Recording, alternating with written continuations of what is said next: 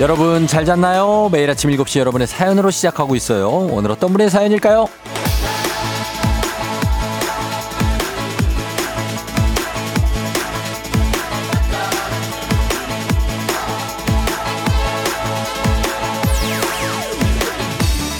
정혜선님, 회사 미니버스 기사로 일하고 있어요. 7시에 직원들을 태우고 출발하는데요. 직원분들이 쫑디 방송 틀어달라고 매일 부탁을 해요. 그래서 요즘 쫑디 목소리 들으면서 매일매일 즐겁게 운행합니다.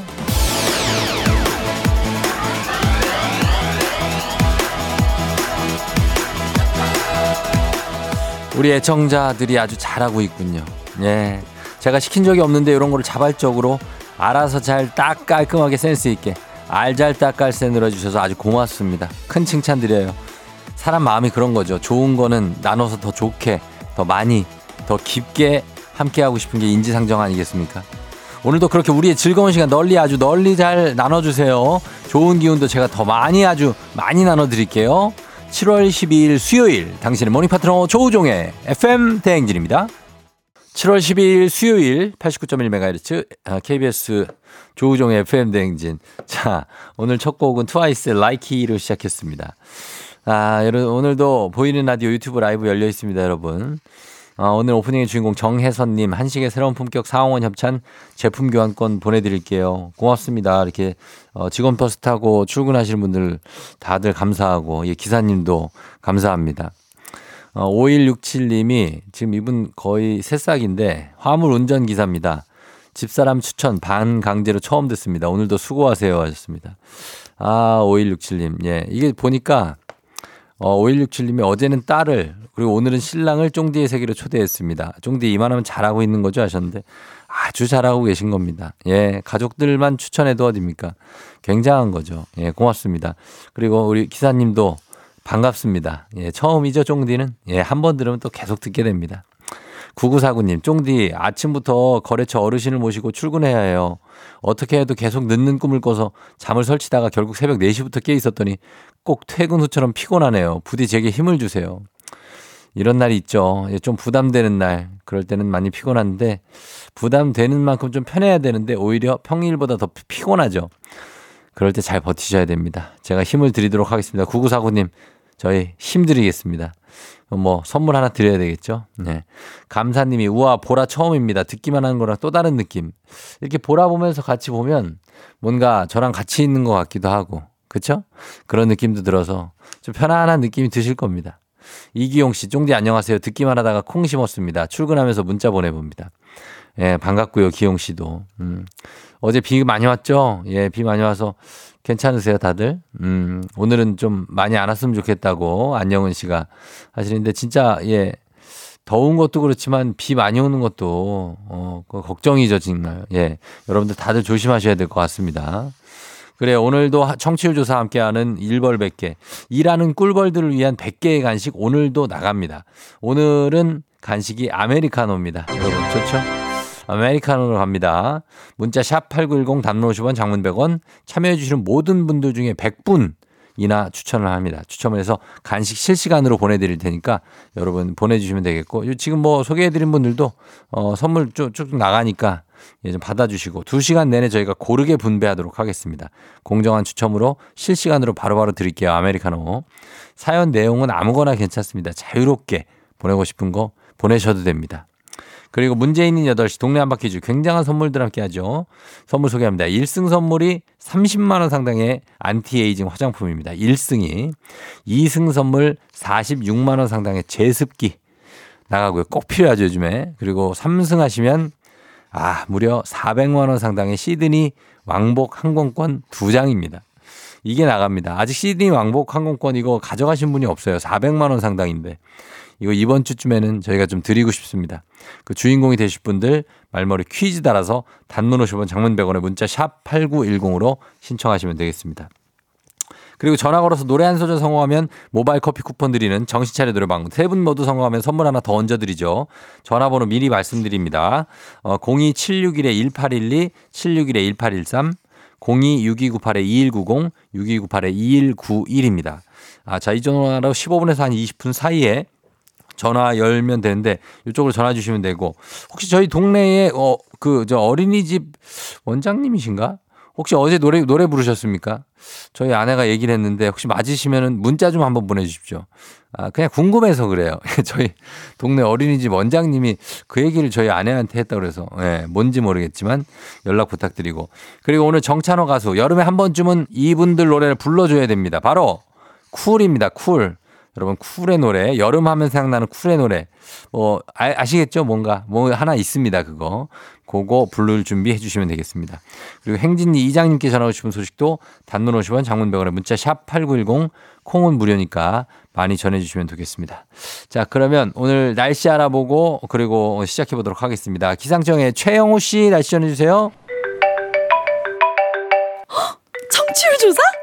여보세요. 안녕하세요. 혹시 어떤 라디오 들으세요? 조우종의 FM 댕진이요. 잘 들으셨죠? 매일 아침 7시. KBS 쿨 FM 조우종의 FM 대행진입니다.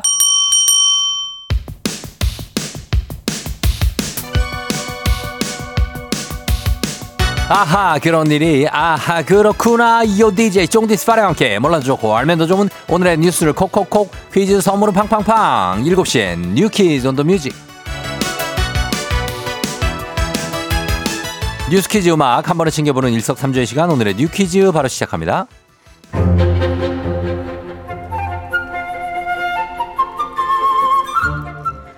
요즘 온 국민의 귀여움을 한 몸에 받고 있는 주인공 이름도 귀여운 자이언트 판다 푸바오인데요. 어제 푸바오에게 쌍둥이 동생이 생겼다는 반가운 소식이 전해졌습니다. 지난 7일 푸바오의 엄마 판다 아이바오가 암컷 쌍둥이 판다 두 마리를 무사히 출산한 겁니다. 국내 최초 판다 쌍둥이 자연 번식에 성공한 건데요. 판다는 1년에 가임기가 딱 한 번, 봄철 하루에서 길어야 사흘밖에 되지 않고 출산 직전까지 외형은 물론 호르몬 수치 등에서 임신 여부를 확인하기가 까다로워 판다의 자연 번식은 세계적으로 어려운 일로 알려져 있는데요. 새 생명을 그것도 쌍둥이를 맞이하다니 경사가 아닐 수 없겠죠. 쌍둥이 판다의 이름은 푸바오 때와 동일하게 국민 투표로 정해지고요. 당분간 전담 사육사의 집중 케어를 받은 후 대중들에게는 내년 1월쯤에야 공개될 예정입니다. 한편 맏언니가 된 푸바오는 4세가 되는 내년에는 짝을 만나기 위해 중국으로 돌아가야만 하는데요. 아직 구체적인 시기는 정해지지 않았다고 하네요.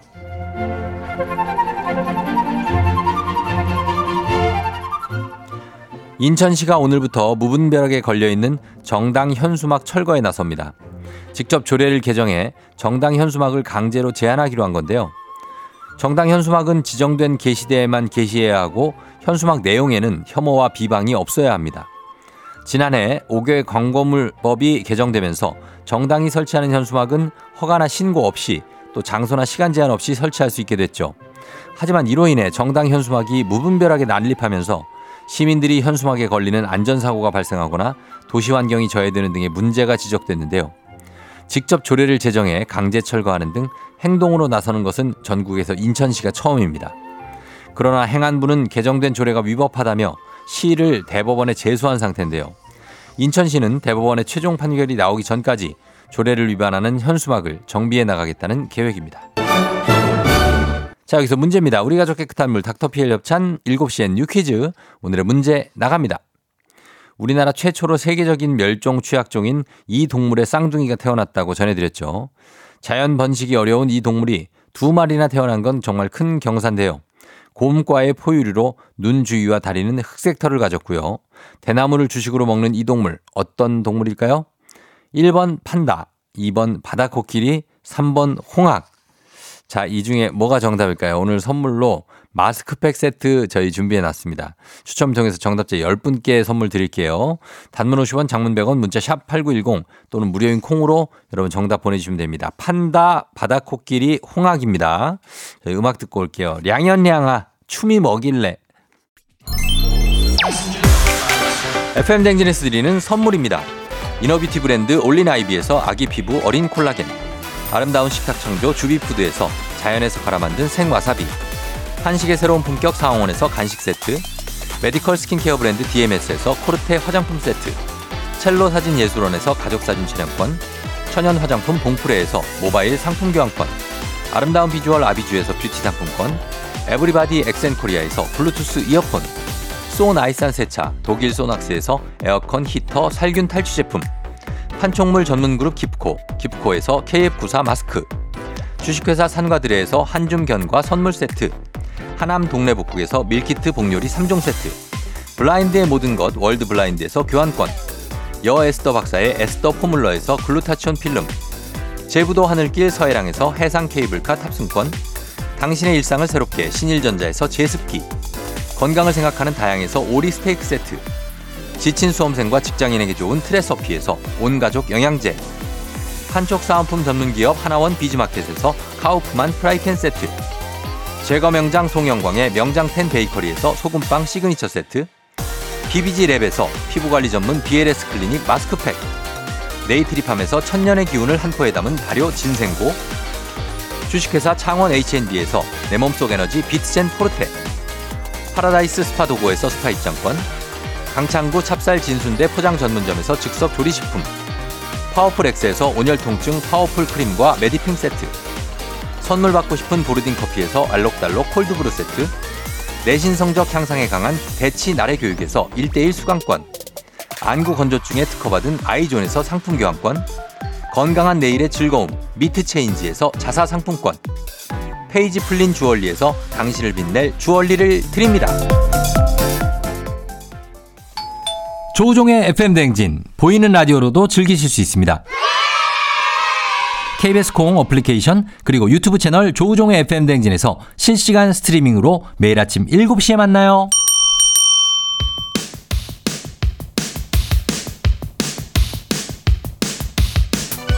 일곱 시엔 뉴퀴즈 온 더 뮤직 오늘의 퀴즈 정답 발표할게요. 자, 얼마 전 국내 최초로 세계적인 멸종 취약종인 이 동물의 쌍둥이가 태어났죠. 정답 1번 판다입니다. 자, 정답자는 8791-1988-4724-8610-187311-9670-1618 0926 그리고 1684님까지 10분께 저희가 마스크팩 세트 보내드릴게요. 당첨자 명단 홈페이지 선곡표를 확인해주세요.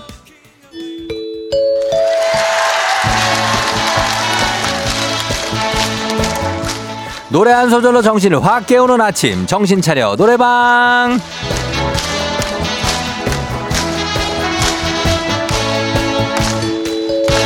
노래 한 소절 하고 모바일 커피 쿠폰도 받고 정신도 확 차려보는 시간입니다.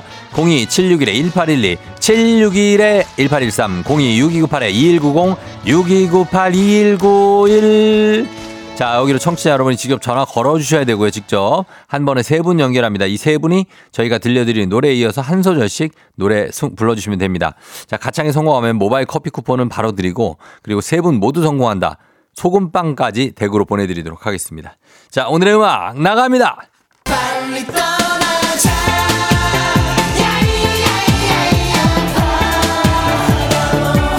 자, 이 다음부터 차례대로 불러주시면 됩니다. 자, 1번 전화 갑니다. 야이 야이야이야 바다로.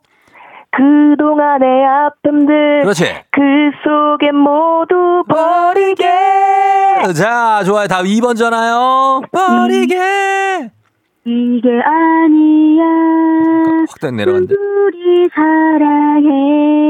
사랑했잖아 잘했어요. 자, 이어서 3번. 우리 사랑했잖아. 이젠 다시 눈물 없는 사랑으로 만들어봐 우 야, 잘했습니다. 세 분 모두 성공. 예. 아, 좋았어요. 깔끔하게 성공하네. 예. 아, 좋았다. 예. 더 듣고 싶다. 그쵸? 예. 자, 저희가 소금빵 세트는 댁으로 보내드릴게요. 저희 모바일 커피 쿠폰 받으시 전화번호 어, 남겨주세요. 원곡 듣고 오겠습니다. 쿨의 아하, 해변의 여인 듣겠습니다.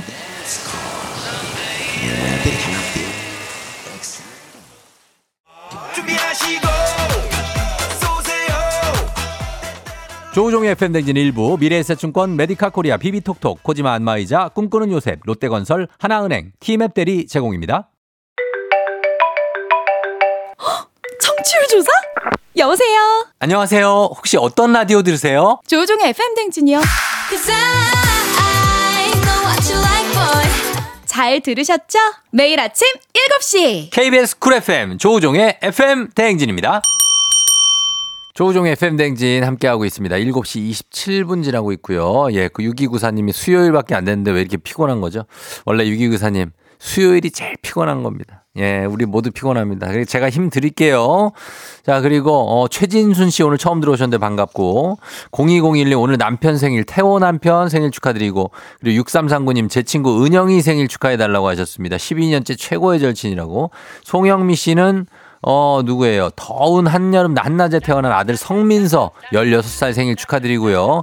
그리고 구다희 씨, 쫑쫑디 구다희의 심장 김서연의 20번째 생일 축하해달라고 생일날 술 마신다는 따라 그래도 사랑한다 하셨습니다. 다들 축하드립니다.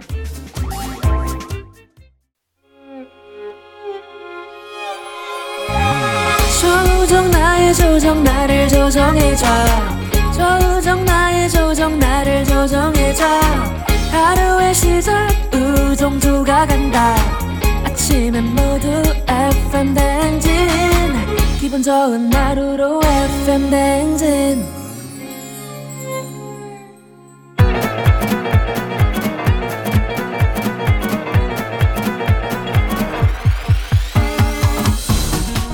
아, 아, 아. 예, 들려요? 어, 뭐 마이크 테스트 중이요. 그래, 저기 행진이 이장인데요. 지금부터 행진이 주민 여러분도 소식 전해 들어가시오. 행진이 단톡요.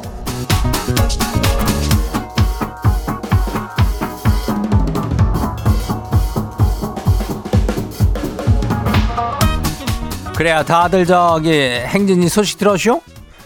그래야 뭐 저기 시드니 가기가 원체 저 쉽지가 않죠. 예, 그건 알고 있었는데 동네 한 바퀴 좀 하려. 아직도 저기 이저저것 시드니 항공 항공권 타간 주민이 없이요. 예.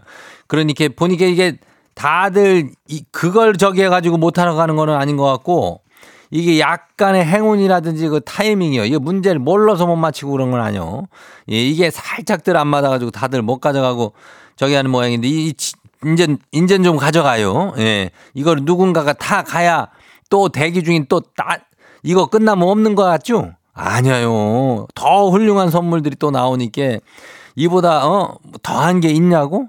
그 있을 수도 있지. 예, 그러니까 이거 다들 언능 신청해서 이건 받아가요. 400만 원 상당이에요. 시드니 왕복 항공권 두 장요.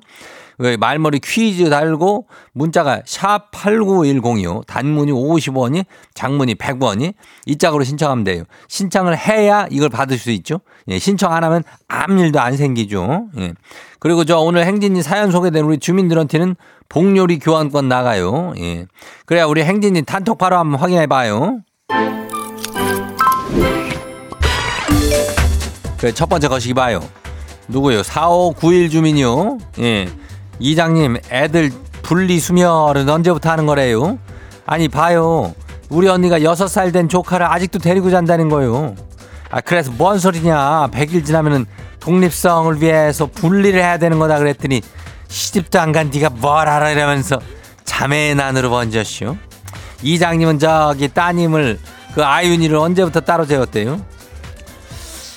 아윤이래변은 글쎄 그 쫑디의 딸 말하는 거 마녀? 어, 내가 듣기로는 걔는 한 거의 뭐 두 살 때부터 그냥 따로 잤지. 예. 혼자 자쇼. 예. 재워줄 때까지만은 이장이 아 이장이 아니지. 쫑디가 같이 재워주고 이제 인전 잘 때는 지가 혼자 자는겨. 예. 그런 애들도 있고 한 초등학생 때까지 그냥 같이 그냥 이렇게 자는 애들도 있고 또 각양각색이요. 근데 애들은 독립성을 뭐 한다고 그러면 뭐 그때부터 자도 돼요. 예. 그렇게 참고하면 돼. 잠에 난까지 번질 것이 꺼리가 없이요. 예. 다음 봐요. 두 번째 것이요. 김소령 주민요. 이장님 요즘 제가 수영을 배우러 다니는데요. 같이 강습 받는 언니가 자꾸 저한테 그 지적을 그렇게 해요. 팔을 저기 귀에 저기 하는 느낌 몰라? 팔 꺾기는 그렇게 하는 게 아니오. 아이 넌 숨은 쉬운서 하는겨? 아주 그냥 환장한 것이오. 이 폭풍 잔소리를 어떻게 피할 수 있을까요? 그냥 수영을 관둘까요? 아니 아침마다 아주 스트레스 받아요. 아니 그렇다고 이걸 수영을 관둔다면 그 나만 손해 아니여 어? 그 김소령 주민만 손해니까 수영 시간대를 바꾸는 건 어때야? 이 시간 말고도 딴 시간대가 분명히 있을겨. 예. 왜 바꿨냐고? 왜 바꿨냐면 뭐 내 사정이 있으니까 바꾼 거지 뭐. 음. 적당히 둘러대고 한번 바꿔봐요. 잔소리 들으면서 수영 다니면은 아주 쉽지가 않어. 어, 그러니까. 다음 봐요. 이거요. 2074 주민요. 야, 이장님, 결국 지한테도 청취율 조사가 왔슈. 사는 지역 가고 나이대하고 직업하고 방송사에 일하는 지인이 있는지 라디오 청취 경로는 어떻게 되는지 어떤 프로를 자주 듣는지 뭐 여자가 가지 저기 하던데 저 조우종의 FM 대행진이라고 말하고 친구 소개로 듣게 됐다 그랬쇼. 이말 전하고 싶어서 아주 미치는 줄 알았쇼. 인증샷도 보내요. 그래요. 인증샷이래변은 막 02에 2056으로 오는 게 맞았네. 이- 이쪽으로 하- 한국 리사치. 그하고 했는데 아주 잘했슈. 2074가 참 이렇게 큰일을 해내는겨. 예. 아유, 너무나 고생했슈. 우리 선물 당연히 나가요. 아이, 그리고 저기, 뭐, 방송국에 지인이 있는지는 왜 물어본디야? 네, 갑자기 궁금한디? 어, 아무튼 그래요. 잘했슈. 다음 봐요. 예스 주민요. 이장님 어제가 복날이었잖요. 그래서 저 치킨 한 마리 주문해서 먹었는데 닭봉이 세 개가 들었더라고요. 아니 닭다리는 두 개인데 닭봉은 세 개예요. 이거 뭐 어떻게 봐야 되는겨? 사장님이 초복이면 주문만 와갖고 실수를 하나 더 넣으신 거겠죠? 아무튼 간에 참 맛있었슈. 이장님도 복다림 잘하셨죠? 그래요. 이거 신기하네. 요 닭다리 두 개인데 닭봉이 시 개가 들어간다면 이거 참네개 넣었으면은 그래도 아이고 뭐 두 마리 분을 했는데 이시 개면 아이고 그럴 수 있죠. 예. 뭐 넉넉히 넣었을 겸. 이장 이래면은 뭐 어제 이장도 저기 해가지고 여기 해가지고 행진이 사람들하고 삼계탕 먹었슈. 아 근데 뭔 삼계탕을 그렇게 먹으려고 아침 10시 반부터 이렇게 와 있는 사람들이 이렇게 수두룩 빽빽한겨. 아주 그냥 난리 뭐 거기서 뭐 난 집회 있는 줄 알았쇼. 어 삼계탕집 앞에서 아니면 아주 그냥 난리요. 아이고 그래요. 그래요 다음 봐요. 마지막이요. 4682 주민요. 이장님 딱 좀 정해줘 봐요. 친정 식구들하고 여름 휴가로 당일치기 워터파크를 가게 됐거든요. 근데 1번요. 공부는 고만고만한 재수생 지 아들은 금요일에 2번요. 하루 쉬 시간만 자고 공부하는 전교 1등 동생네 고1 아들이 토요일에 가고 싶대요. 이게 뭐라고 둘이서 서로 팽팽한디 양보를 못 하겠대요. 이장님이 판단하고 정해주신 요일에 가야겠쇼. 토요일, 금요일 언제 갈까요? 자, 아빠 딱 봐요. 이게 뭐 전교 1등을 하든 뭐 공부를 전교에서 한 400등을 하든 그게 중요한 게 아니요. 이 금요일이랑 토요일 아니요. 그럼 토요일에 워터파크를 가면 어떻게 되는겨? 아직 어쩔 겨 파트가 되는겨. 어? 난리가 난리 부르스가 나겠죠? 토요일에 가면은 비가 와도 그래. 금요일이 앵간하면 좋다는 얘기요. 예, 평일이. 그러니까 거기를 해가지고 저기 뭐 재수생 전 뭐 전교 맷뭐 이런 거 따지지 말고 잘 정해서 놀러 갔다 와요.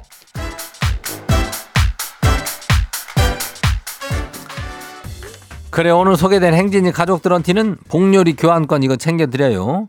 이 행진이 단톡 매일 열리니까 알려주고 싶은 정보나 소식이 있으면은 행진이 말머리 달아갖고 얼른 보내주면 돼요. 단문이 50원이, 장문이 100원이, 이 문자가 샤퍼고 8910이니까 콩은 무료죠. 아니 그나저나 우리는 뭐 9시에 끝났으니까 10시 반에 삼계탕 먹는다고 쳐도 우리 직장인들 10시 반부터 삼계탕 먹는 사람들 내 다 얼굴 반하쇼. 예. 다 내 반하쇼. 예. 참 일찍 나오대. 점심 먹으러. 자, 하여튼 우리 일단 노래 저기 하고 올게요. 제로 베이스 원. In Bloom.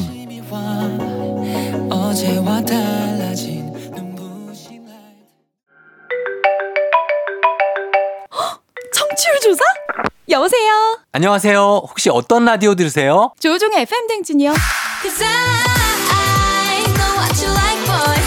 잘 들으셨죠? 매일 아침 7시. KBS 쿨 FM 조우종의 FM 대행진입니다.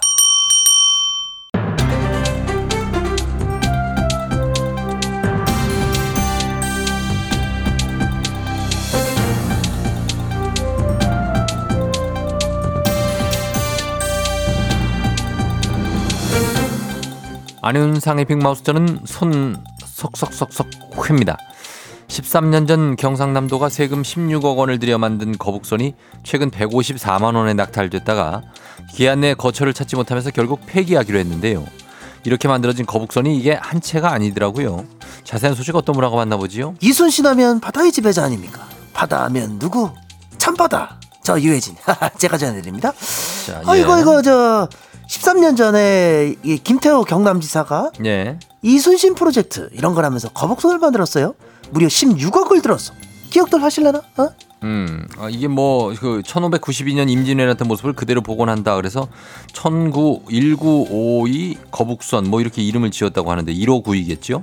근데 알고 보니까 금강송 아니고 수입 목재를 쓰고 있고, 물 새고, 목재 썼고, 그래서 문제되지 않았습니까? 육지로 건져 올렸는데 수리비 감당이 안 돼가지고, 이거 공개 매각하지 않았습니까? 에휴, 그것도 잘 안 돼가지고 유찰이 저 일곱 차례나 됐어요. 음. 두달 전에 어떤 분이 저 154만 5,380원에 1545년 3월 8일 이순신 장군 출생일에 맞춰가지고 이거를 낙찰 받았다 이거지. 그거를 그 낙찰 받아도 딱히 이게 쓸 데는 없을 것 같았는데, 이순신 장군을 상당히 좋아하셨던 분- 분이셨군요. 아 근데 이게 또 기한 안에 옮겨야 된다네. 예, 또 근데 이거 큰 거 이거 그 가져갔다 쳐 그거 어디다 놓을 거야. 그렇죠. 둘 곳을 못 찾아가지고 계약이 파기됐어요. 그러면은 뭐 어떻게 되는 건가요?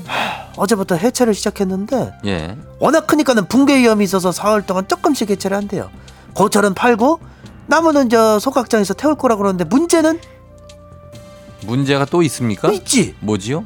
이렇게 애물단지가 된 거북선이 더 있대요. 아 이게 아유, 거북선이 이게 관광 상품으로 만들었던 것들이죠 이게. 이번에 해체되는 거는 거제시에 있는 거잖아요. 근데 또 경남 통영에도 있고 전남 해남에도 있고 그렇게 경남에 8척, 전남에 3척, 11척이 있고 야 이거 맞는 돈다 합하면 뭐- 300 300억이 넘어 300억이. 신에게는 12척의 배가 아니라 그거 더 많이 남아 있네요. 그러니까는, 네. 뭐이 그렇게까지 많이 만들었습니까? 통영시에만 4척이 있다는데 예. 아 이거 유지 관리비만 해마다 1억이 든다네. 어. 전남 해남에 있는 거는 2017년부터 해마다 4억씩 적자라 그러고. 아이고 참. 이거를 시에서 보유하고 있, 는 거면은 다 세금으로 이거 나가는 거 아닙니까? 어, 왜 아니겠어요? 다 세금이지, 그지? 아니 이 관리비가 그렇게 많이 드는데 이걸 왜 이렇게 많이 만든 겁니까? 2000년대 초에 유행처럼 경쟁하듯 만든 건데 그때 뭐 지금도 그렇긴 하지만 이순신 장군이 되게 인기가 많으셔요. 뭐 인기가 뭐 없을 적이 없지. 저 우리 그, 이순신 장군님은. 뭐 그거 항상 그렇죠. 예. 뭐 그런데 뭔가 유행해서 그 관광 상품으로 삼겠다고 할 수 있겠지만 이렇게 뭔가 만들 때는 그 이후 상황도 고려를 좀 하고 계획을 세워서 해야 되는 거 아닙니까? 그렇게 검토하라고 하라고 지자체장들이 있는 거지요. 그러게 말이에요. 근데 뭐 만들라고 결정한 지자체들은 자- 지자체장들은 지금 다 없고 다 같이 갔지요. 에, 같이 남은 사람들만 골치 아프고 에휴 참 버리자니 마땅치도 않고 갖고 있자니 돈은 너무 들고 참나. 예. 모래요정 바야바님이 하여간 예산 낭비하는 건 세계 1등인 듯 잘하는 짓들이다라고 보내주셨고요. 지금 박지현 씨가 진짜 화가 난다라고 보내주셨는데 참 전형적인 세금 남기입니다. 대체 언제까지 이럴 겁니까? 세금 드는 사업은 제발 좀 꼼꼼히 아니 계속 이럴 거면 아예 좀 하지 말았으면 하는 그런 마음, 마음입니다. 소식 감사하지요. 다음 소식입니다. 장애인 펜싱 국가대표팀 감독이 강제추행 혐의로 기소됐다가 무죄를 선고받았는데요. 내막을 들여다보니 당시 감독을 몰아내기 위해서 선수들이 허위 증언을 한 걸로 확인이 됐다고요. 자, 이 소식 어떤 분이 전해주시죠? 이런 식으로 법을 가져다 쓰는 것은 법을 모독하는 일이에요. 오늘도 살짝 많이 화가 나는 전원책입니다. 제 장애인 펜싱 국가대표팀에 무슨 일이 일어나는 거지요? 이게 2020년에 고발을 당한 사건입니다. 예. 전 장애인 펜싱 국가대표팀 감독이 소속 코치를 강제 추행한 혐의로 재판을 받고 있거든요. 근데 그게 1심 재판 결과 무죄로 나왔어요. 아, 2020년 사건에 이제 재판이 결과가 난 거군요. 근데 이거 보니까 예. 일부 선수들이 허위 진술을 했다 이 말입니다. 예. 감독을 성추행범으로 엮여가지고 감독직에서 내리자 이렇게 코치가 부추겼다 이거예요. 그런 갈등이 왜 나온 거지요? 파벌 갈등이 좀 있었던 모양입니다. 뭐 주종목이 좀 달랐다나? 그리고 성추행을 받았다 주장한 코치가 이 사건 때문에 감독 자리가 비니까 신인 감독에 지원을 했다 이거예요. 아, 그러면은 이건 약간 무고죄가 아닌가 하는 합리적인 의심이 드는데요. 그러니까 1심이 무죄가 나온 거죠. 예. 안 그래도 이 피의자가 이 코치랑 허위 증언한 선수들 무고죄로 고소를 했습니다. 예. 이런 무고 사건이 지난해만 4천여 건 기록했어요. 이런 식으로 쓰라고 법을 만든 게 아닙니다. 자기 하나 잘 되겠다고 이거 몇명 피곤하게 만들고 그래요. 얼마 전에는 또 그 남친한테 짜증이 나서 성폭행을 당했다고 신고를 한 사례 이것도 뉴스에 나왔었죠. 에이 그러니까 뭐하러 사겨. 예. 성범죄가 특히 그렇습니다. 진술에 의존하는 경우가 많기 때문에 허위 신고하고 그런 경우 많은데 이런 사람들 때문에 진짜 피해자들이 더 힘들어져요. 이렇게 자꾸 자꾸 자기만 가지고 생각하고 이런 걸 거짓말로 꾸며내고 그럴 수 있어요. 진짜 이런 사람들이야말로 천벌 받아야 됩니다. 예, 그렇습니다. 당사자들은 얼마나 억울하겠습니까? 8624님 세상 무섭네요. 재판에 든 돈과 시간은 또 어떻게 하고요? 이런 것도 실추된 사회적 이미지 정정하는 것도 어렵지 않습니까? 무고죄 부디 엄벌을 좀 부탁드리겠습니다.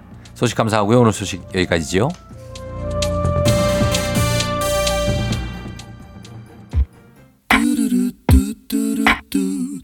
존박 네 생각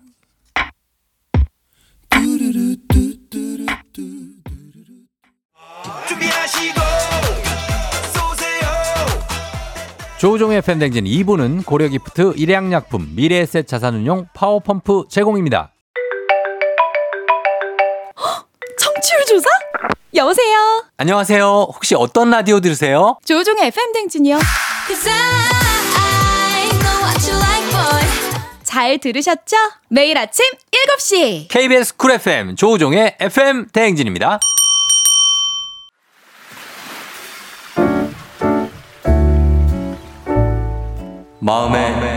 소리.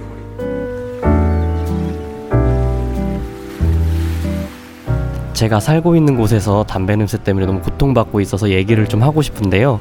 저희 건물 아래 분리수거장 쪽에서 담배를 피시는 분이 그렇게 많으세요. 요즘 여름이다 보니까 항상 창문을 열고 지내는데 근데 그 위쪽을 조금만 쳐다보시면 이제 모든 세대의 창문들과 연결이 되어 있습니다. 그쪽에서 담배를 피시면 모든 입주자들은 너무 큰 고통을 받고 있으니까 창문이 없는 뒤편 가서 펴주시는 게 너무 좋을 것 같아요. 아 그리고 분리수거장 쪽 보시면은 이제 종이랑 이런 것도 많이 모으고 있어서 까딱 잘못하면 큰 화재가 날 수도 있, 을것 같거든요. 그러니까 절대 그곳에서는 담배를 피우면 안 될 것 같습니다. 아 저도 흡연자지만 그래도 다른 사람이 피해받을 수 있는 그런 공간에선 담배를 피지 않습니다. 저와 같은 이제 잘 조심히 흡연을 하는 사람들도 함께 욕을 먹고 있고 이럴수록 아마 흡연하기는 점점 더 힘들 거라고 생각합니다. 많은 흡연자분들께서 담배를 끊기가 어렵다면 최대한 배려해서 서로 좀 좋게 갈 수 있도록 노력해 주셨으면 좋겠습니다.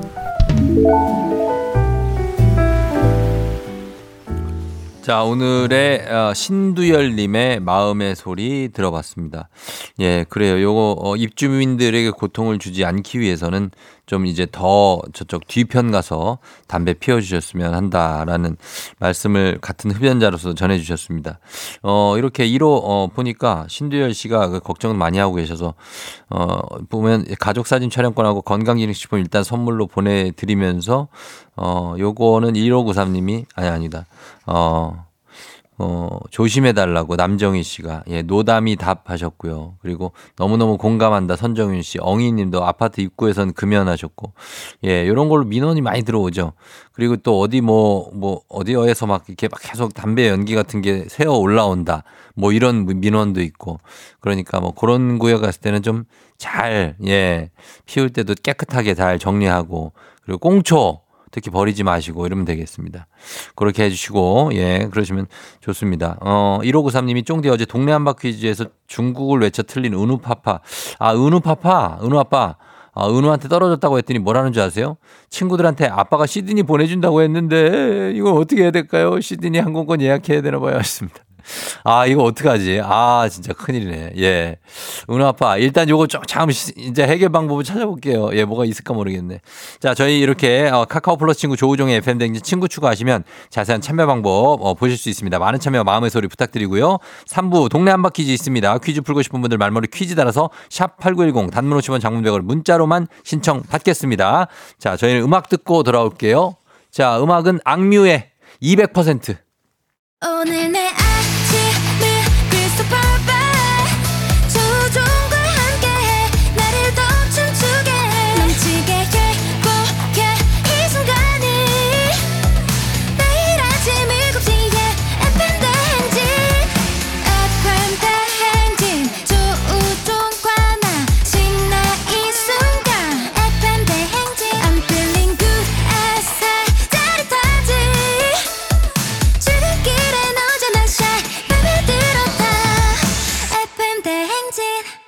조종의 FM 대행진.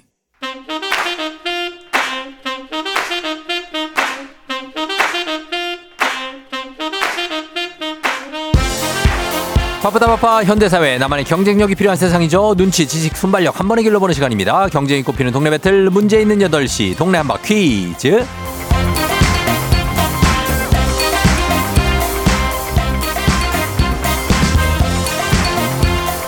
시드니로 가는 가장 쉬운 선택 티웨이 항공 협찬 문제 있는 8시 청취자 퀴즈 배틀 동네맛 퀴즈.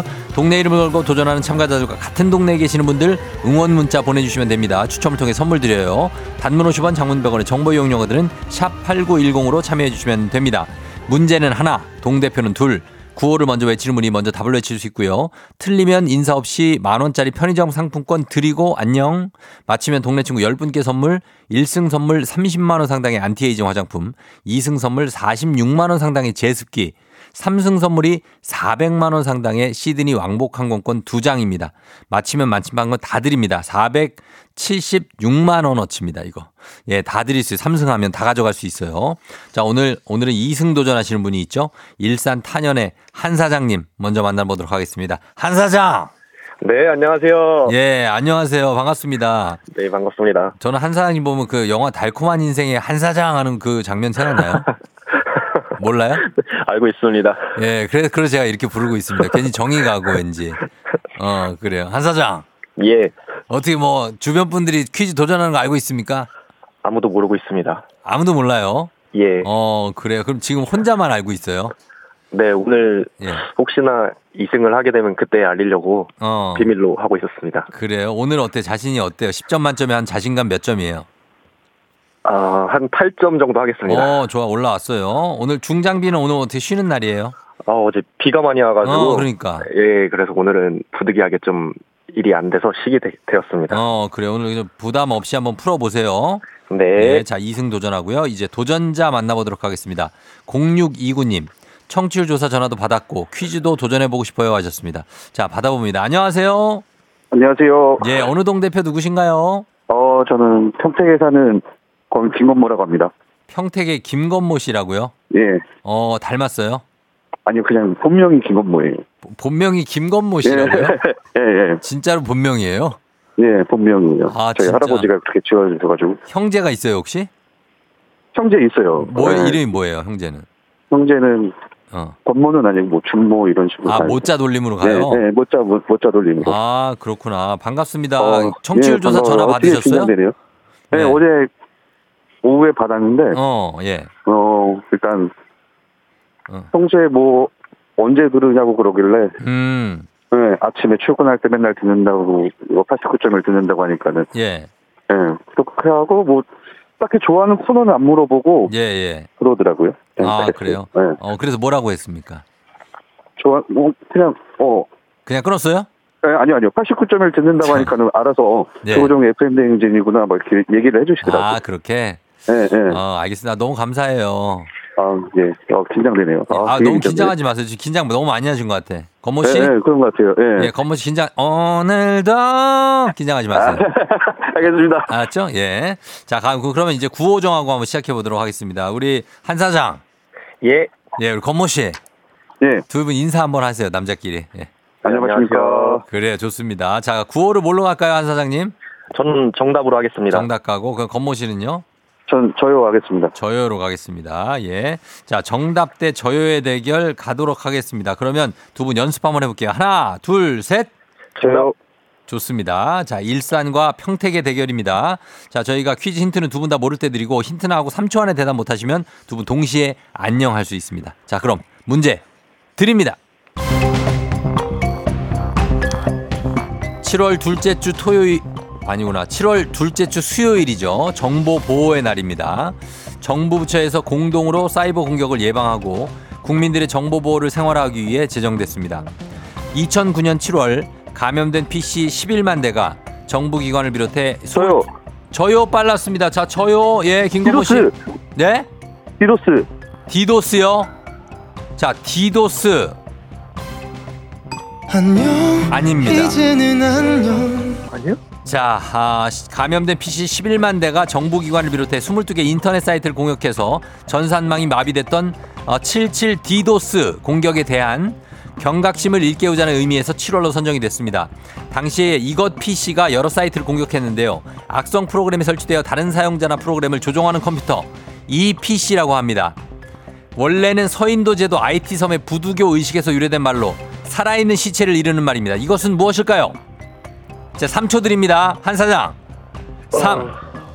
한 사장. 예. 살아있는 시체를 잃은 말. 한, 3, 2, 1, 1. 안녕 아니, 이제는 안녕 아니, 말 살아있는 시체.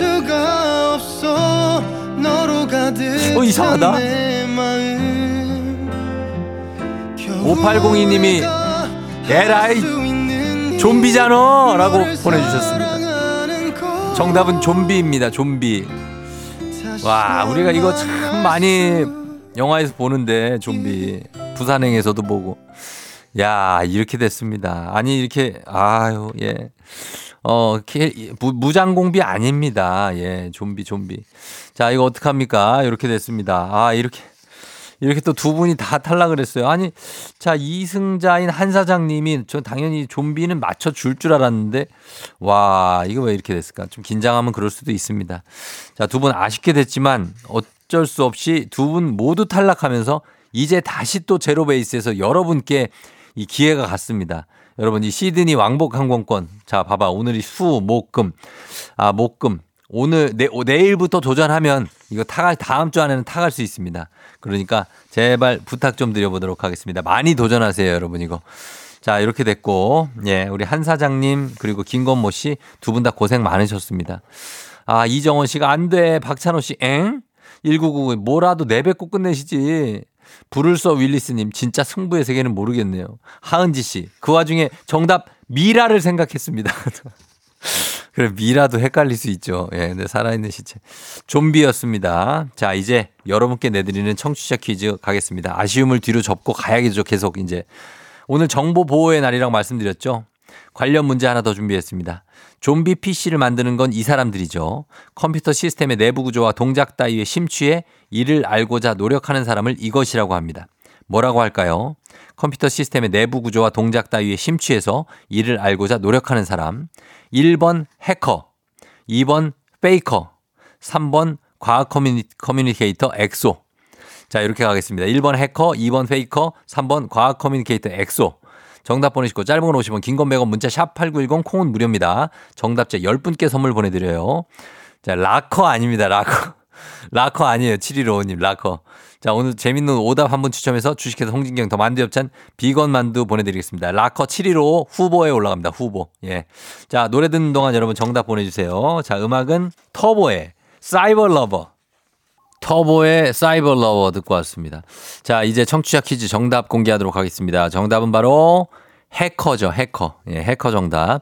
정답 맞힌 분들 중에 10분께 선물 보내드릴게요. 조우종의 FM댕진 홈페이지 선곡표에서 명단 확인해 주시면 되겠습니다. 정답 해커. 자, 오답 보겠습니다. 오답. 자, 아까 라커로 시작해서 어, 장우정 씨 브로커. 그리고 9699님 오답 soccer. 그리고 5899님 조커. 양명근 씨 우종 코 커. 자, 아. 맞습니다. 예, 코 커입니다. 어, 그러더라고. 7864님, 미란다커. 그리고 원석숙, 원성숙 씨, 프로파일러. 5660님, 사이버 가서 아담 들어왔고요. 예, 1305님, 남사당패. 자, 8996님, KBS 앵커. 어, 7005님, 인사지원팀. 김다영 씨, 전산병. 고미 씨, 프로 불편러. 5049님, Heartbreaker. 그리고 0500님, lurker. 야 이 lurker 아세요, 여러분? lurker? 야, 이 lurker, 러커라고도 하는데 이게 아, 땅에 이렇게 막 파묻혔다가 나오는 아주 강력한 그 공기 병기인데 스타크래프트에 나오는 그런 예, 종족입니다. 0114님 Trouble Maker 또 나왔고 그리고 과학실의 비커 8361님. 아, 오늘 좋은 거 많이 나오네. 비커 좋다. 그다음에 아, 7737님 마크 주커버그 그리고 too much talker 4916님 벙커 이렇게 나왔습니다. 자, 이 중에서 어 봅니다. 아, 앞에 처음에 라커도 좋았는데 자, 저희는 그 다음에 예. 어, 요거 가겠습니다. 아, 0500 lurker 가야 돼. 0500님. 이걸 기억해 주셔서 감사합니다. 예, 요즘에 많이 들을 수 없는 이름 lurker. 예, 드리겠습니다. 오늘 베스트 오답, 어, 저희 주식회사 홍진경 더 만두 엽찬 비건 만두 보내드리도록 하겠습니다. 자, 그러면서 날씨 한번 알아보고 가도록 하겠습니다. 기상청 연결해 볼게요. 최영우 씨 날씨 전해주세요. 여보세요. 안녕하세요. 혹시 어떤 라디오 들으세요? 조종의 FM 댕진이요. 잘 들으셨죠? 매일 아침 7시. KBS 쿨 FM 조우종의 FM 대행진입니다.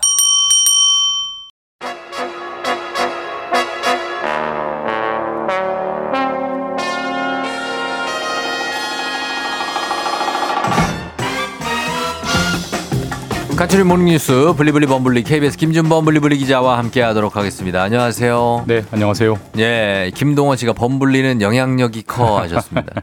어, 그래요. 감사합니다. 그러고 어, 싶네요. 그러고 싶고 네네. 차상희 씨 범블리 이분이 범블리 입력하셨고요. 아 왜냐면 오현태 기자를 보고 처음 보시는 분들이 이분이 범블리인가요? 아. 예 그런 분들이 예, 있어가지고 그럴 수 있죠. 근데 예. 전혀 다른 사람입니다. 전혀 다른 사람이고 네. 지금 이분이고 네. 가르마를 최근에 바꾼 분입니다. 예 그리고 JYP를 약간 닮으신 아, 그런 분이고 키는 네. 한180 정도 헌실합니다. 네. 예 옷은 맨날 똑같은 걸 입고 다녀요. 그런 정도로 기억하시면 되겠습니다. 옷 지금 갈아입은 거죠? 아, 갈아입은 겁니다. 지난주부터 지금까지 쭉 입고 있는 거 아니죠? 아, 제가 똑같은 스타일의 옷이 몇 한? 한 이게 한 일곱 개 정도 있어요. 그래서 월화수목금 토일. 아니 그 왜 일곱 개를 사냐고요. 아니 뭐 일주일이 7일이니까 하루씩 입어야겠다. 근데 사람들은 맨날 똑같은 옷 입고 다니는 줄 알 거 아닙니까? 아, 뭐 색깔이 다르기 때문에 잘 우리가 어떻게 그걸 구별을 해요? 너무 무리한 요구예요. 아, 그런가요? 예. 아무튼 색깔 다른 걸로 네. 쫙 있다. 깔별로. 네, 예, 그런 얘기입니다. 자, 그러면 오늘 첫 소식 한번 가보도록 하겠습니다. 오늘 첫 소식은 우리나라 혼인 관련 통계가 나왔는데 이거를 한번 살펴볼까요?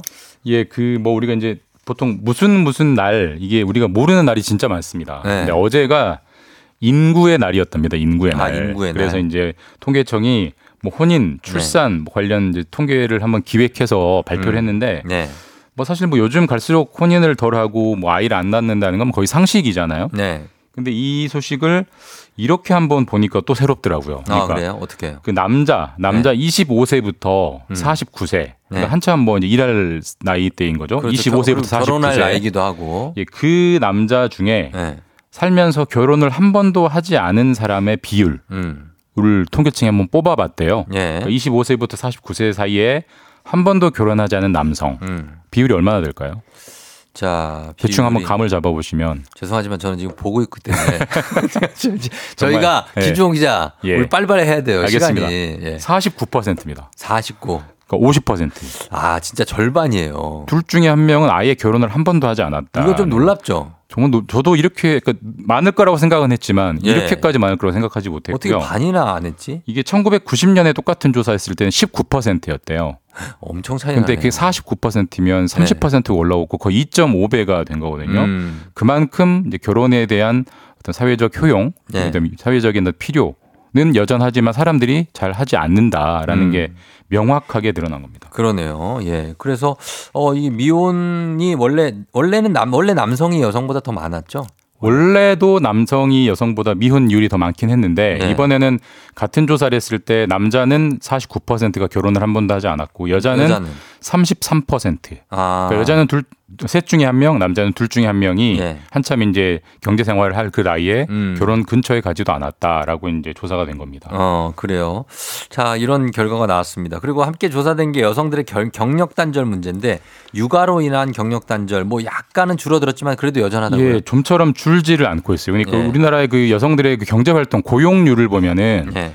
이제 이게 M자처럼 그려지는데요. 그러니까 음. 한번 M을 머릿속에 떠올려 보시면 예. 10대부터 20대까지는 고용률이 쭉 올라갑니다. 올라갔다가? 대학 졸업하고 이제 취업을 하니까 예. 30대 때 훅 꺼집니다. 음. 그리고 다시 40대 때 올라오는. 아, 그러니까 다시 30대 취업. 때 이제 경력 단절 현상이 너무나 극명하게 나타나고 있는 현상인데 예. 이게 보통 선진국이 되면 그런 현상이 없어지거든요. 음. 올라와요. 계속 올라가요. 예, 근데 그 푹 꺼졌던 연령대도 고용률이 올라오는데 우리나라는 아. 좀처럼 올라오지 않고 있다라는 음. 게 통계로 확인됐고 사실 이 문제도 예. 좀 시- 음, 우리 사회가 고민해야 되는 심각한 과제 중에 하나죠. 음, 네. 그러네요. 예. 그리고, 어, 특이하게 막 나온 것은 아까 일단은 뭐 남자들 결혼 정년기여서 두 명 중에 한 명이 결혼을 안 했고, 예. 그리고 여자는 세 명 중에 한 명이 안 했고, 네. 예, 이것도 놀라운 결과다. 이렇게 요약하면 되겠습니다. 다음 뉴스는 후쿠시마 오염수 관련해서 헌법 소원이 제기될 예정인데 이 청구인에 사람이 아니라 고래가 들어갈 예정이라고요. 예. 이건 뭡니까? 좀 이것도 좀 흥미로운 건데 예. 이제 민변 민주사회를 위한 변호사 모임이라고 변호사 단체가 네. 우리나라 정부를 상대로 헌법 소원을 낼 예정입니다. 그러니까 음. 사실 오염수를 내보내는 건 일본 정부지만 네. 우리나라 정부가 국민을 보호하기 위해서 정말 최선을 다했느냐 어. 그 다하지 않은 건 위헌이다라고 헌법 소원에 우리나라 정부의 책임을 묻는 소송을 제기할 예정인데 네. 말씀하신 대로 원고에 고래를 넣을 예정입니다. 고래. 고래, 왜냐하면 예. 고래는 바다에 살고 네. 오염수가 나오면 바다가 오염되니까 어. 고래가 자신의 터전에 어. 심각한 위협을 받기 때문에 예. 고래가 형식적으로는 이제 우리나라 정부를 상대로 어, 책임을 묻는 그런 음. 되게 보기 드문 희한한 소송이 곧 진행될 예정입니다. 고래한테 위임을 받았습니까? 연락이 됐대요. 어디 향유고래나 뭐 이런 그게 사실 좀 뭐 현실적으로는 쉽지 않은 문제인데 네. 예전에도 종종 이런 소송들이 있긴 했어요. 그러니까 주로 이제 있어요? 환경 관련 소송을 어. 낼때뭐 네네. 도로를 뚫는다든지 뭐 산을 깎는다든지 음. 대표적으로 최근에는 뭐 설악산에 케이, 케이블카를 짓는다든지 할때 네. 환경단체들이 네. 대부분 이 이제 뭐 한때는 뭐 도롱뇽, 어. 한때는 뭐 양, 네. 한때는 무슨 뭐 박쥐 이런 동물들을 원고로 집어 넣었는데 음. 그러면 뉴스는 이제 크게 되고 관심을 오긴 하는데 네. 법원에서는 한 번도 인정해 준 적은 없습니다. 아 그래요. 그러니까 왜냐하면 아직 법은 사람을 상대로 하는 법이지 이 음. 동물이 어떤 법적 권리를 가질 수는 없다는 문제가 첫 번째가 있고 네. 방금 쫑디가 말씀하신 것처럼 고래랑 연락을 했느냐 연락이 안 되고 인감도 받을 수가 없잖아요. 네, 인감을 맞습니다. 받아야 뭐 떼고 하는데. 그 문제 때문에 그 문제 때문에 이제 법적으로는 쉽지는 않겠으나 어쨌든 음. 그만큼 예. 오염수 문제의 심각성을 그렇죠. 관심을 끌어모으려는 일종의 예. 기획 소송인 거죠. 상징적인 거죠. 네. 예, 고래는. 네, 그래서 이렇게 나왔고 그리고 다음 뉴스는 미국에서 챗 GPT가 사생활 침해로 소송을 당했습니까? 예, 이게 이것도 좀 새로운 이슈입니다. 사실 챗GPT라는 것 자체가 새롭기 때문에 네. 거기에 대한 법적 분쟁도 되게 새로운데 음. 챗GPT가 똑똑해지는 방법은 지구상에 존재하는 인터넷에 엄청나게 많이 올라와 있는 텍스트들을 기계가 많이 읽는 거거든요. 예. 뭐 영어로 된 글, 한글로 된 글, 누군가의 뭐 페이스북, 누군가의 블로그, 누군가가 쓴 보고서를 다 읽는 건데 음.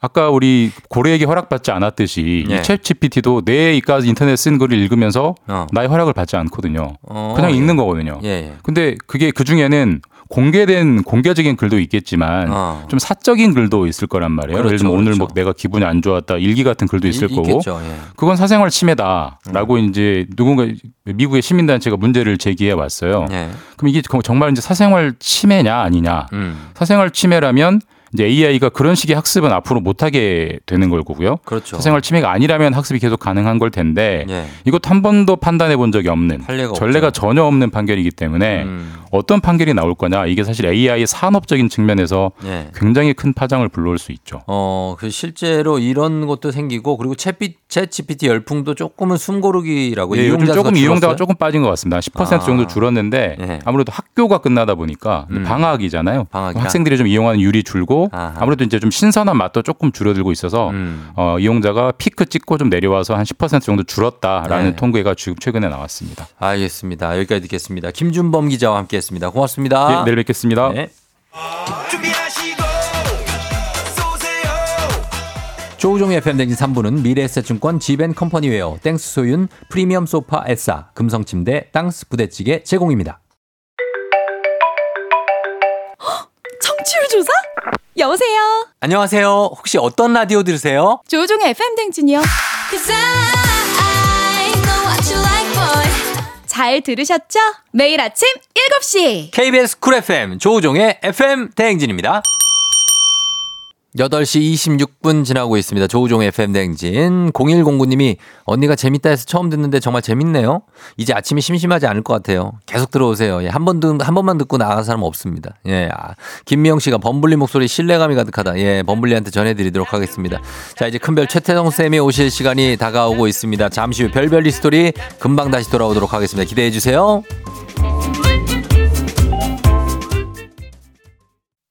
기분 좋은 바람에 진해지는 feeling 들리는 목소리에 설레는 good morning 너에게 하루 더 다가가는 기분이 어쩐지 이젠 정말 꽤 괜찮은 feeling yeah. 매일 아침 조종의 FM 댕진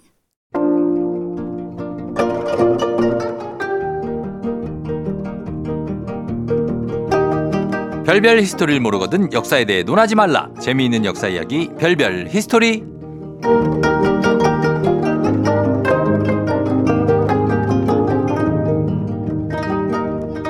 찜통 더위 찌는 듯한 습기 불쾌지수 이분의 호탕한 웃음소리 하나면 모두 물리칠 수 있습니다. 우리들의 역사쌤 큰별 최태성 선생님 어서 오세요. 네 안녕하세요 수요일엔 별별 히스토리 큰별 최태성입니다 예 반갑습니다. 자, 뭐 잘하시니까 시원하게 크게 한번 웃고 한번 시작해 볼까요? 아, 예. 3827님이 큰별쌤이 늘 복식 호흡으로 웃으셔서 복근이 있으실 것 같다고 하셨는데 복근 씨는 그 안에 존재합니까? 복근이 누구예요? 김복근 씨라고. 아, 예. 예, 그 안에 있는 거. 그런 건 존재하지 않습니다. 음, 네. 혹시라도 몸을 만들어 본 적이 있다던가 전혀 없습니다. 아, 앞으로 만들 계획이 있다던가. 저는 제 몸 자체를 사랑합니다. 아, 그래요? 네, 그럼 됐지. 지금 뭐, 그 굳이. 몸뚱어리를 사랑하시는 아, 몸, 거죠? 몸뚱아리. 아니, 자기만 알잖아요. 내 몸은. 어, 저는 이 정도면 뭐 어, 훌륭하다. 예. 아유, 아유, 사랑합니다 저는요. 어, 그래요? 예. 뭐 어떤 근거로? 아니 내 몸인데 어. 내가 살아가고 있는 근거이자 존재이자 그 자체인데 가장 자신 있는 부위가 어딥니까? 내 몸 중에서. 부위요? 예. 아니 그런 거 있지 않습니까? 뭐 나는 뭐 이렇게 뭐 팔 근육이 좋다, 뭐 어. 어깨가 등이 좋다. 어, 어깨요. 어깨요. 예, 어깨가 제가 좀 넓은 편이라서 어. 그래서 뭐 이렇게 뭐 정장이나 이런 거 입으면 예. 핏이 워낙 잘 어울려요. 그래요? 검증된 겁니까? 검증됐어요. 예, 하여튼 아. 모든 분들이 제 옷 딱 입혀 보면은 어. 어. 너무 옷이 잘 어울린다고. 아, 예, 진짜? 예, 원래 어깨가 좀 넓어서 음. 예, 제가 가슴이 좀 넓은 편입니다. 아 진짜요? 예, 그래서 어. 이렇게 안기면 좋아요. 안기면 좋다. 네. 알겠습니다. 예. 자, 그런 어, 몸이 좋은 예전에 왕들 중에서도 운동 열심히 한 왕이 있었을 것 같아요. 그죠? 어, 사실 왕들은 운동 안 해요. 안 해요? 예, 왜, 왜냐면 뭐 조선시대 때 어디 감히 왕이 뜁니까? 아. 그거는 안 되는데 그래도 초창기는 그게 가능했던 것 같아요. 그래서 네.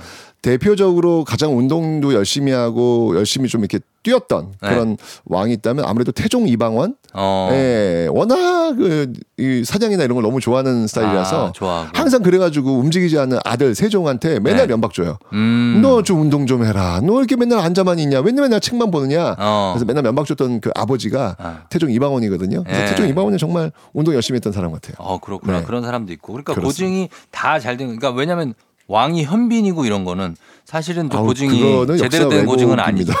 그렇습니다. 역사 왜곡이에요. 그러면 안 됩니다. 자, 그럼 오늘 또 퀴즈를 한번 시작해 보도록 하겠습니다. 네. 자, 오늘 퀴즈 나갑니다. 어, 아마 아실 겁니다. 어, 아관파천. 아. 네, 1896년도에 있었던 아관파천. 음. 자, 이 아관파천에서 아관은 음. 어느 나라의 대사관일까요? 음. 보기 나갑니다. 1번 미국, 2번 영국, 3번 일본, 4번 러시아. 힌트 좀 드리면 아, 예. 요즘 여기 푸틴. 아, 좀 아이, 그거 전쟁- 끝났죠. 그렇게 하면. 아, 그런가? 그럼. 아, 네. 푸틴이면 끝난 건데. 이거는 아니, 여러분 다 아실 있어요. 거예요. 모를 수도 있어요. 좀 쉬운 편입니다, 오늘은. 어떻게 푸틴 하면 끝납니까? 왜, 왜, 왜? 모를 수 있어요. 푸틴이 뭐 다른 나라 대통령을 어떻게 합니까? 그럴 수 있지. 우크라이나는 아닐 거 아니에요. 우크라이나? 네. 우크라이나는 아니죠. 그러니까 예. 자 아관 파천에서 아관이 어느 나라 대사관인지 미국, 영국, 일본, 러시아 중에서 여러분 맞춰주시면 됩니다. 단문 50원, 장문 100원, 유료 문자 샵 #8910 무료인 콩으로 보내주시고요. 정답 맞힌 분 10분 추첨해서 선물 보내드리고 큰별쌤 저희 FM 댕진 10주년을 맞아서 책 선물 저희가 어, 말씀드린 바와 같이 한 권 아니죠. 다섯 권 아니죠. 이야. 저희가 최소한의 한국사 10권 이야. 저희가 보내드리도록 하겠습니다. 선생님 다섯 권, 제가 자비로 다섯 권. 그래서 해서 10주년 10권. 10권. 이번 주까지 열권이 갑니다. 10주년 다음 주까지인데 다음 주가 10주년인데 아, 다, 예? 다음 주가 10주년이라고. 아, 그 지난주 이번 주까지 아니고. 네, 다음 주에 10주년. 삼 주. 3주 해야 돼. 아, 난열 권인 줄 알- 그럼. 아, 또. 쫑디 알겠습니다. 쫑디 15권 그러니까. 알겠습니다. 아, 알겠습니다. 아, 장사 잘하시네. 타고난 장사꾼인데. 어, 알겠습니다. 10주년 너무 좋잖아요. 그럼요. 아, 네. 기꺼이 알겠습니다. 알겠습니다. 네, 네. 자, 어, 1894년이었죠. 정말 음. 조선 땅에서 생각지도 못한 정말 충격적인 일이 벌어집니다. 네. 바로 동아시아를 뒤흔든 대사건이었는데요. 청일 전쟁. 음. 네, 1894년 청일 전쟁. 그러니까 사사건건 이 조선을 간섭하고 휘두르던 청나라와 음. 또 조선을 노리고 있던 일본이 바로 이땅 한반도의 지배권을 두고 전쟁을 벌인 겁니다. 네. 여기서 누가 이기죠? 일본이 이겼죠. 일본이 이깁니다. 네. 참 이게 또 예상을 번- 벗어나서 일본이 이기게 그러니까. 되는데요. 예. 10개월간 이어진 전쟁은 일본의 그것도 압도적 승리로 끝나게 됩니다. 야, 진짜 어떻게 이렇게 됐을까? 청나라가 이렇게 무너질 줄 몰랐어요. 그러니까요. 네, 네. 진짜 청나라 그때 뭐 들리는 바에 의하면 청나라 포신에 뭐 빨랫줄 빨랫감들 막 걸어놓고 막 그랬대요. 그러니까 완전히 그 군대 아, 그 기간이 청나라 당나라 군대가 아니라 청나라 어, 군대구나. 맞네요, 맞네요. 그렇게 네. 돼버린 거죠. 예, 이때 그러니까- 마지막 황제란 영화를 제가 봤거든요. 어, 맞습니다. 베르나르도 베르톨루치 오 감독의 맞아요, 맞아요. 마지막 맞아요. 황제 푸이가 맞아요. 마지막에 촥 그렇게 물러나는 모습 봤을 때 좀 약간 애잔했거든요. 그죠? 네. 네. 그럴 만한 이유가 있는 거죠. 그러니까 음. 자, 그러니까 지금 이렇게 일본이 너무 그 기세 등등하니까 예. 당시 그 집권자였던 고종하고 명성황후는요. 그 여러 열강들의 힘을 빌려가지고 일본을 좀 견제하려고 했던 거예요. 음. 자, 그러니까 일본이 열받잖아요. 일본이 예, 일본이 열받잖아요. 네. 그래서 이 조선국문 한복판에서 음. 정말 천인 공노할 짓을 저지르게 됩니다. 잘? 아시겠지만 민비 그게 뭘까- 시해 예. 맞습니다. 예, 예. 명성황후 명성황후 사건, 시해 사건. 을미 사변. 맞습니다. 그러니까 고종 입장에서는 갑자기 내 집에 강도 들어와가지고 음. 내 아내 죽인 거잖아요. 그렇죠. 근데 그 일본에 의해서 감시를 받으니까 그 무서운 집을 떠날 수도 없잖아요. 예. 얼마나 두려웠겠어요. 두렵죠. 어떤 심정이었을 것 같아요 그때는요. 그때 심정이요? 네. 아니 그러니까 뭐 왕이니까 네. 왕으로서 나라를 걱정하는 심정과 음. 자기의 안위 네. 내가 죽을 수도 있다. 맞아요. 네. 그때는 그래가지고 밥을 먹을 때도 네. 그 이게 외부에서 들어오는 밥은 음. 자신을 죽일 수도 있다는 판단이 들어가지고 어.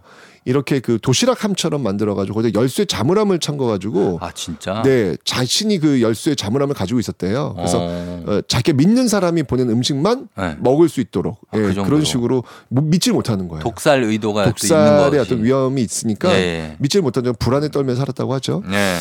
자, 어차피 이 고종은요 경복궁에서 꼼짝없이 갇혀가지고 음. 친일파 관료들 그다음에 네. 일본의 감시 속에 두려움에 떨 수밖에 없는 그런 상황이 됐습니다. 음. 자, 이때 네. 이 고종이 일단 이런 모습을 지켜보고 있었던 한 관료, 음. 한 신하가 있었어요. 예.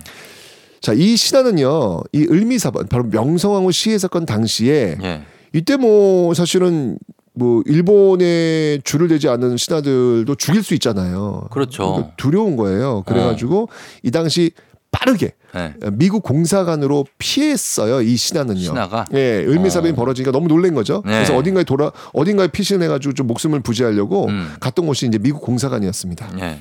치해법권 지역이었던 이 미국 공사관 음. 좋은 도피처가 될 수 있잖아요. 그렇죠. 그죠? 그래서 이때 이 신하가 결심을 하게 돼요. 무슨 미국 공사관에서 이제 이 상황을 지켜보다가 네. 결심을 하게 됩니다. 뭐냐면 바로 고종 구출 작전. 구출 작전. 네, 지금 일본이 아. 지금 경복궁에 지금 고종을 가둬놓고 있잖아요. 예. 그래서 이 고종을 구출해내자. 좀 자유롭게 하자. 예, 고종 구출 프로젝트 어. 이 계획을 이 미국 공사관에 있었던 이 신하가 어, 구상을 하게 됩니다. 예. 자, 그러면 이 신하는요, 고종을 구출한 다음 어디로 가야 될 거 아니에요? 음. 어디로 도피시키려고 했을까요? 그게 오늘의 답인데. 아니에요, 아니에요. 아니에요? 예, 바로 아. 자신이 지금 피신해 있었던 아. 미국 공사관. 거기로 예, 일단. 미국 공사관을 이제 데려오려고 했죠. 음. 그래서 이제 이 신하가 고종을 구출하기 위해서 30여 명의 그 행동대를 대동하고 음. 궁으로 갑니다. 예. 자, 그래서 고종 구출 작전 시도 음. 성공했을까요?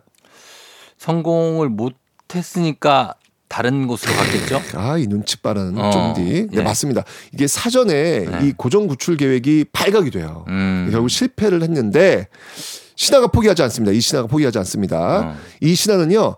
미국 선교사를 통해서 고종과 연락하면서 다음 기회를 또 노립니다. 예, 예. 네, 어떻게든 이 일본의 감시하에 있는 고종을 구출해 내겠다라는 그런 신념, 그런 집념으로 불타 있었던 이 신하였죠. 충신이네. 자, 그러다가 1896년 2월 11일 네. 드디어 그 계획이 성공을 합니다. 음. 경복궁을 떠나가지고 고종이 피신한 곳 네. 어디였을까요? 그게 오늘 답이라니까. 아, 맞습니다. 바로 미국 공사관이 아닌 네. 러시아 공사관에 고종을 피신을 시킵니다. 그렇죠. 이 사건이 뭐다? 아관파츠. 아, 이게 바로 아- 아관파츠 되는 것이죠. 네. 자, 바로 그러면 이 아관파천을 주도하는데 함께했던 이 신하 음. 원래 미국 대사관으로 데- 미국 공사관 데려오려고 했다 실패했다가 다시 그 러시아 공사 데려왔던 끊임없이 어떻게든 어. 고종을 일본의 감시에서 빼내려고 했던 이 신하 아주 이 신하가 누굴까요? 아주 열심히 하시는 분. 열심히 했던 이 신하 이분 누굽니까? 바로 이완용입니다. 이것도 이완용이에요. 네. 아니 이완용이 왜 아, 뭐 계략이 있었나? 어쨌거나 이 당시에는 이완용은 네. 친미 쪽, 친러 쪽이었거든요. 음. 그러니까 일본에 대해서 굉장히 반감이 있었어요. 미국 통이니까. 네. 아. 그래서 어떻게든 일본의 그 보호하에 있는 일본의 감시하에 있는 네. 이 고종을 구출해 내야 되겠다라고 이제 생각을 했던 것이죠. 네. 근데 사실 이완용은 친미파지 러시아 쪽하고는 접점이 없잖아요. 그렇죠. 자, 어떻게 그러면 러시아 쪽으로 데려갈 수 있는 아간파전을 주도할 수 있었을까? 음. 이완용에 있는 특별한 네트워크가 있었습니다. 음. 이 외국 공사관이 많은 정동을 중심, 정동 아세요? 정동 알죠? 그 저기 예전에 KBS가 정동에 있었잖아요. 어 맞습니다. 어. 이제 MBC도 왜 거기 있었잖아요. 정동에 그렇죠, 있었잖아요. 예, 그 정동, 그 네. 덕수궁도 뒤쪽이잖아요. 네네네. 예, 그 정동을 중심으로 만들어진 외교 커뮤니티가 있었는데 음. 이걸 당시 뭐라고 불렀는지 혹시 아세요? 정동 땡땡땡. 정 정동 네, 정동 땡땡땡이라고 불렀는데 네. 바로 서구 외교관들의 사교 친목 모임 어. 정동 구락부. 아 구락부. 왜 구락부일까요? 왜 구락부냐? 이뭐 이런 말을 많이 쓰긴 하는데 옛날 말이라 이게 뭡니까 구락부가? 클럽. 클, 아 구락. 네 아, 맞습니다. 정동 구락부. 맞아요. 일본식 봐요. 아, 정동 구락부. 네. 아, 그 클럽 정동 클럽. 예, 그 이제 정동 구락부. 아. 네, 이렇게 이제 된 거죠. 예. 이완용이 바로 이 정동 구락부 회원이었어요. 음. 그래서 이 정동 구락부에서 미국, 러시아와 가까웠던 사람들이 이완용과 함께 음. 고종을 러시아로 예, 탈출하는데 러시아 공사를 탈출하는데 성공을 했던 겁니다. 아하. 자, 이렇게 해서 고종 구출 계획을 성공한 이완용. 네. 자, 이후엔 어떻게 됐을까요? 이완용이요? 네.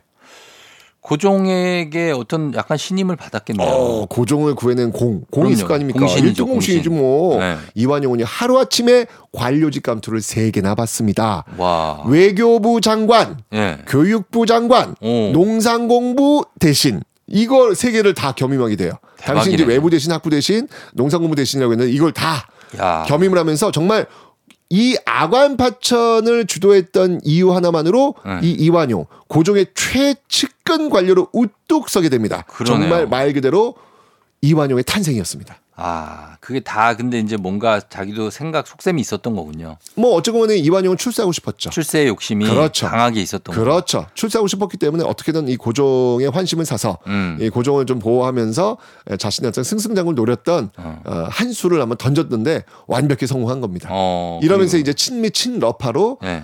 완벽하게 변신하게 된 거죠. 아, 그런데 아, 지금 우리는 친일파로 알고 그렇죠. 있으니까 참 대단한 인물이네요. 진짜. 그렇습니다. 예, 예. 아직 이완용의 변신은 끝나지 않았습니다. 아직도 변신 네. 중입니다.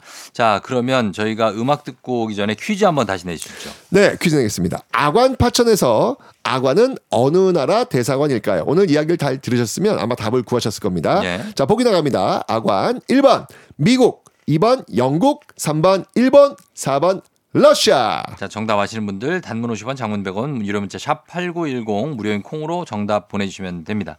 저희 음악 듣고 올게요. 10cm 어제 너는 나를 버렸어. 10cm의 어제 너는 나를 버렸어 듣고 왔습니다. 자, 오늘 별별 스토리 오늘 퀴즈 이제 정답 공개할 시간입니다. 정답은요? 네, 정답은 4번 러시아입니다. 네, 러시아 아관 파천 러시아입니다. 자, 오늘 정답 선물 받으신 분들 그리고 큰별쌤의 책 선물 최소한의 한국사 책 받으신 분들 명단 저희가 FM 댕진 홈페이지에 올려놓겠습니다. 확인해 주시고요. 큰별쌤 오늘도 고맙습니다. 이완용의 변절은 아직 끝나지 않았습니다. 에스파 Life's Too Short. 조우종 FM 댕진 4부는 세라컴, HLB 제약, 포드 세일즈 서비스 코리아 제공입니다. 청취율 조사? 여보세요. 안녕하세요. 혹시 어떤 라디오 들으세요? 조종의 FM 댕진이요. Cause I know what you like, boy. 시간대가 어떻게 되시는지 아시나요? 매일 아침 7시에서 9시죠. 저 주말에도 챙겨 듣거든요. 제일 좋아하는 코너 있으십니까? 당연히 일어나 회사 가야지 아니겠어요? 그 코너 출연하는 분 목소리가 너무 좋던데. 여러분 잘 들으셨죠? 저도 잘 좀 부탁드릴게요. 매일 아침 7시 KBS 쿨 FM 조우종의 FM 대행진입니다. KBS 쿨 FM 조우종의 FM 대행진 함께하고 있습니다. 어, 박미라 님이 저 학생 때 큰별쌤이 역사 선생님이었으면 공부 완전 잘했을 것 같다고. 예, 맞습니다. 어, 3085 님도 아들이 학기 초에 최태성 쌤이 학교 오셨다고 얼마나 좋아하든지 저희 아이, 아들, 아이는 한국사 잘해요. 덕분입니다. 하셨고. 뭐 많습니다.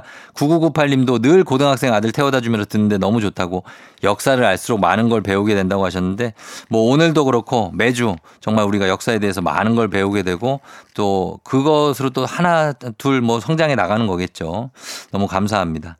자, 저희는 어 오늘 마칠 시간이 됐어요. 끝곡으로 장범준의 당신과는 천천히 이 곡 전해드리면서 저도 인사드리도록 하겠습니다. 여러분 오늘 잘 보내고요. 오늘도 골든벨 울리는 하루 되시길 바랄게요. 퇴근 시간 전에는